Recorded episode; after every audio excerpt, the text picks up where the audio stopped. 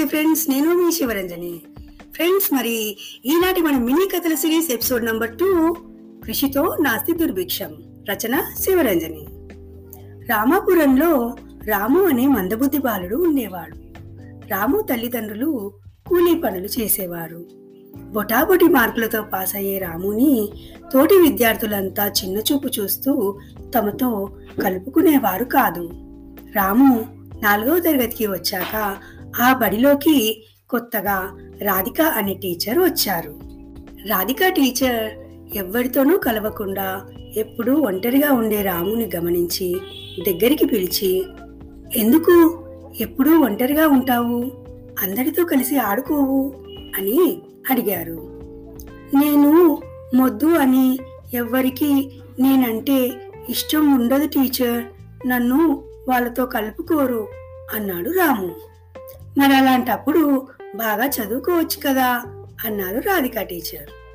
ప్రయత్నిస్తాను టీచర్ కానీ నాకెంతకు చదువు రాదు. మా అమ్మ నాన్న కూలీలు కదా అందుకే నాకు చదువు రాదట మిగతా పిల్లలు అంటారు అన్నాడు రాము. అలా ఏమీ కాదు రాము చదువు ఏ ఒక్కరి సొత్తు కాదు అందరిది. చదువుకు ధనిక పేద రాజు కూలీ లాంటి భేదాలు ఉండనే ఉండవు. ప్రతిరోజు సాయంత్రం మా ఇంటికి రా. నీకు నేను చదువు చెప్తాను. నీకు చదువు ఎలా రాదో చూస్తా అన్నారు రాధిక టీచర్. ఆ రోజు నుంచి రాము శ్రద్ధగా రాధిక టీచర్ ఇంటికి వెళ్ళేవాడు.